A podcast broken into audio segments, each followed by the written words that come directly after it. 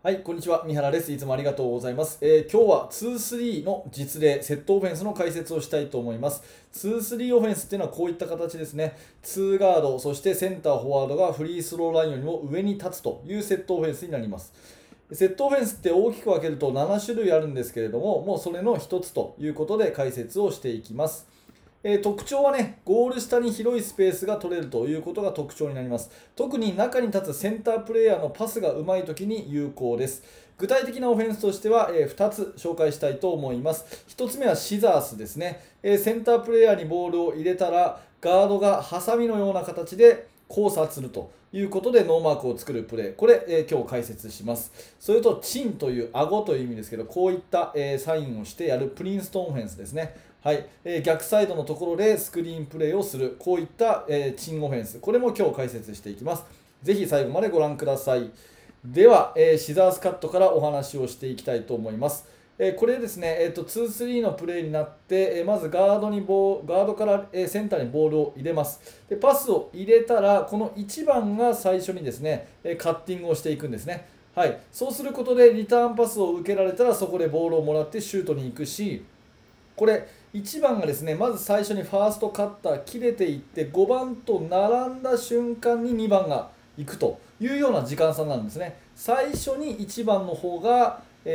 動いていく、ピーッと動いていった後にちょっと遅れて2番の方が行くという感じで、これをね、シザースカットっていう風に言います。最初に1番がピッと切れていった、ね、それに対して2番がちょっと遅れていくというようなプレーですね。はい、でその時にですね、コーナーのプレイヤーね、4番のこの逆サイドのプレイヤーはそのまま止まっていてもいいんですが、ディフェンスが寄るようだったらコーナーにこうドリフトしてあげる。2番のプレイヤーがスーッと動いたのと同時にこう一緒に下がってあげるというふうにすると、ディフェンスはカバーが寄りにくいので、このシザースプレーに対して、ドリフト、ね、横滑りという意味になりますけれども、一緒になってこうスーッと滑っていくというような動きをすると、特にノーマークになりやすいということですね。はい、こういったシザースプレーということで、ハサミのようなこういったプレー、これでシュートに行ききるのが一番シンプルでいいんですが、もし行けなかった場合のオプション、いろいろあるんですけども、一つ実例を出します。こういった形でシザースカットをした後にですね、2番と1番は交差して一旦ゴール下にこう行きますよね。それに対して上にもともといた3番と4番がダウンスクリーンをしましょう。こういう風にすると左右どっちかがノーマークになるので、シュートに持ち込めるということにもなりますし、この5番の選手がですね、どっちか一方にドリブルで寄っていってハンドオフ、ドリブルでこう寄っていって入ってこう手渡しパスをするようなね、パッという手渡しパスをするようなプレーをしてもいいと思います。こういった形で、プレーはね、シザースをした後どうするかっていうのは、コーチが決めていいと思うんですけど、よくある実例として、ダウンスクリーンをしてそれからハンドオフに入るというようなプレーがありますので、ここで紹介をさせてもらいました。はい、連続のスクリーンでね、シュートまで持っていくということですね。シザースカットも1枚目がビーッと切れていって連続で2枚目がふっと入ってくる。ね、それでダメだったら今度またダウンスクリーンをかけてハンドオフをかけてっていう、非常にしつこいスクリーンをかけるわけですね。こういったところで、シュートまで持っていくというのが代表的なシザースの形ということです。はい、2つ目、チンオフェンスいきたいと思います。チンっていうのは顎って意味ですね。非常にこれは有名なセットで、プリンストンオフェンスというもののセットオフェンスの一部です。プリンストンオフェンスについては私も結構いろいろ勉強をしていて、自分なりにまとめたものをAmazon で出版したりもしてるんですが、その中の一つでプリンストンオフェンスチンシリーズっていうのがあります。コーチのね、ピート・キャリルさんがこの顎を触ることをサインにしてやったところ、敵が全然バレなくて、普通サインってこうグーとかこうチョキとか2番とか3番とかやるじゃないですか。そうじゃなくて顎でこれがサインだということで、全然相手チームが分からなくてバカすか引っかかったと、ね、でなんでそんなに引っかかったんですかっていうことで、実はこれなんですよって言ったところ、誰にもバレなかったプレーが今では世界一有名なセットオフェンスになったっていうねこのなんか面白くないですか、この話結構私好きなんですけど、分かっていただけたでしょうか。はい、そんなことはどうでもいいから早く実例を出せという声が聞こえてきそうなんで、お話をしたいと思います。チームオフェンスはですね、ボールを逆サイドに飛ばしてそこのガードがバックスクリーンを使う、こういうプレーですね。こういうプレーがバックスクリーンを使うプレーですね。これ結構引っかかるんですよ。単純なんですけど、パスがポンポンといく、こういうプレーになります。でもしこれでパスが入らなければ、さらに5番の選手は1番の選手にフレアスクリーン、ここにスクリーンして1番が遠ざかると、で遠ざかったところに4番がパスを送るというようなんですね。こういう連続のスクリーンをかけます。シャッフルカットをして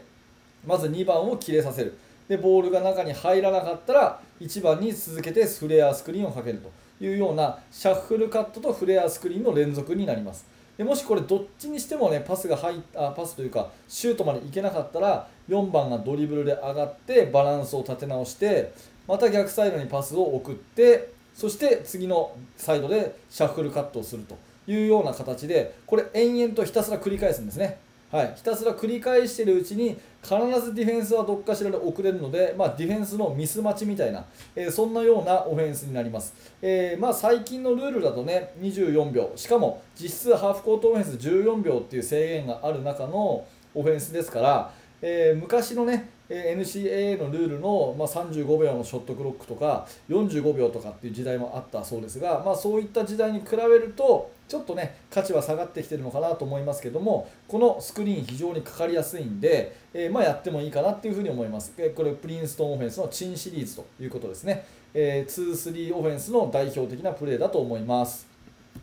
はい、じゃあまとめですね。2-3 ハイセットのオフェンス、どんな特徴があるかというと、とにかくゴール下に広いスペースが空けるという特徴があります。で真ん中に立つセンターのプレイヤーが鍵になります。この選手がパスがうまいとか、スクリーンを献身的にかけるとか、そういった選手がいると非常にうまくワークすると思います。プレーの具体的な1つ目としてはシザース、ハサミですね。チョキチョキチョキっていう髪をこう切るハサミ、シュッシュッっていうこういう感じのシザースプレーというのと、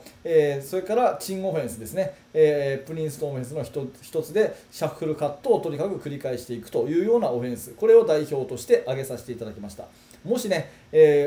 なるほどこれやってみたいなと思うんであれば、ワンポイントで使うと非常に効果的かなというふうに思います。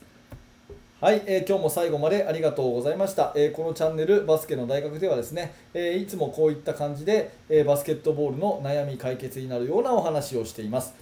もしよかったらチャンネル登録のボタンをポチッとクリックしていただいて、このバスケの大学に入学してください。よろしくお願いします。はい、それからですね、下の動画の説明欄のところに私のブログとかツイッターとかですね、いろんなコンテンツ貼ってあります。ぜひそちらの方も覗いてみてください。あなたの生活スタイルに合わせて、情報の取り方って変わると思うんで、ブログで記事を読むのが好きという人もいれば、こういった YouTube の動画を見ていただく人もいれば、ラジオコンテンツで音だけ楽しんでいただく人もいただけると嬉しいので、いろんな形用意してますんで、ぜひね、クリックして他のコンテンツも覗いてみてください。はい、今日も最後までありがとうございました。三原学でした。それではまた。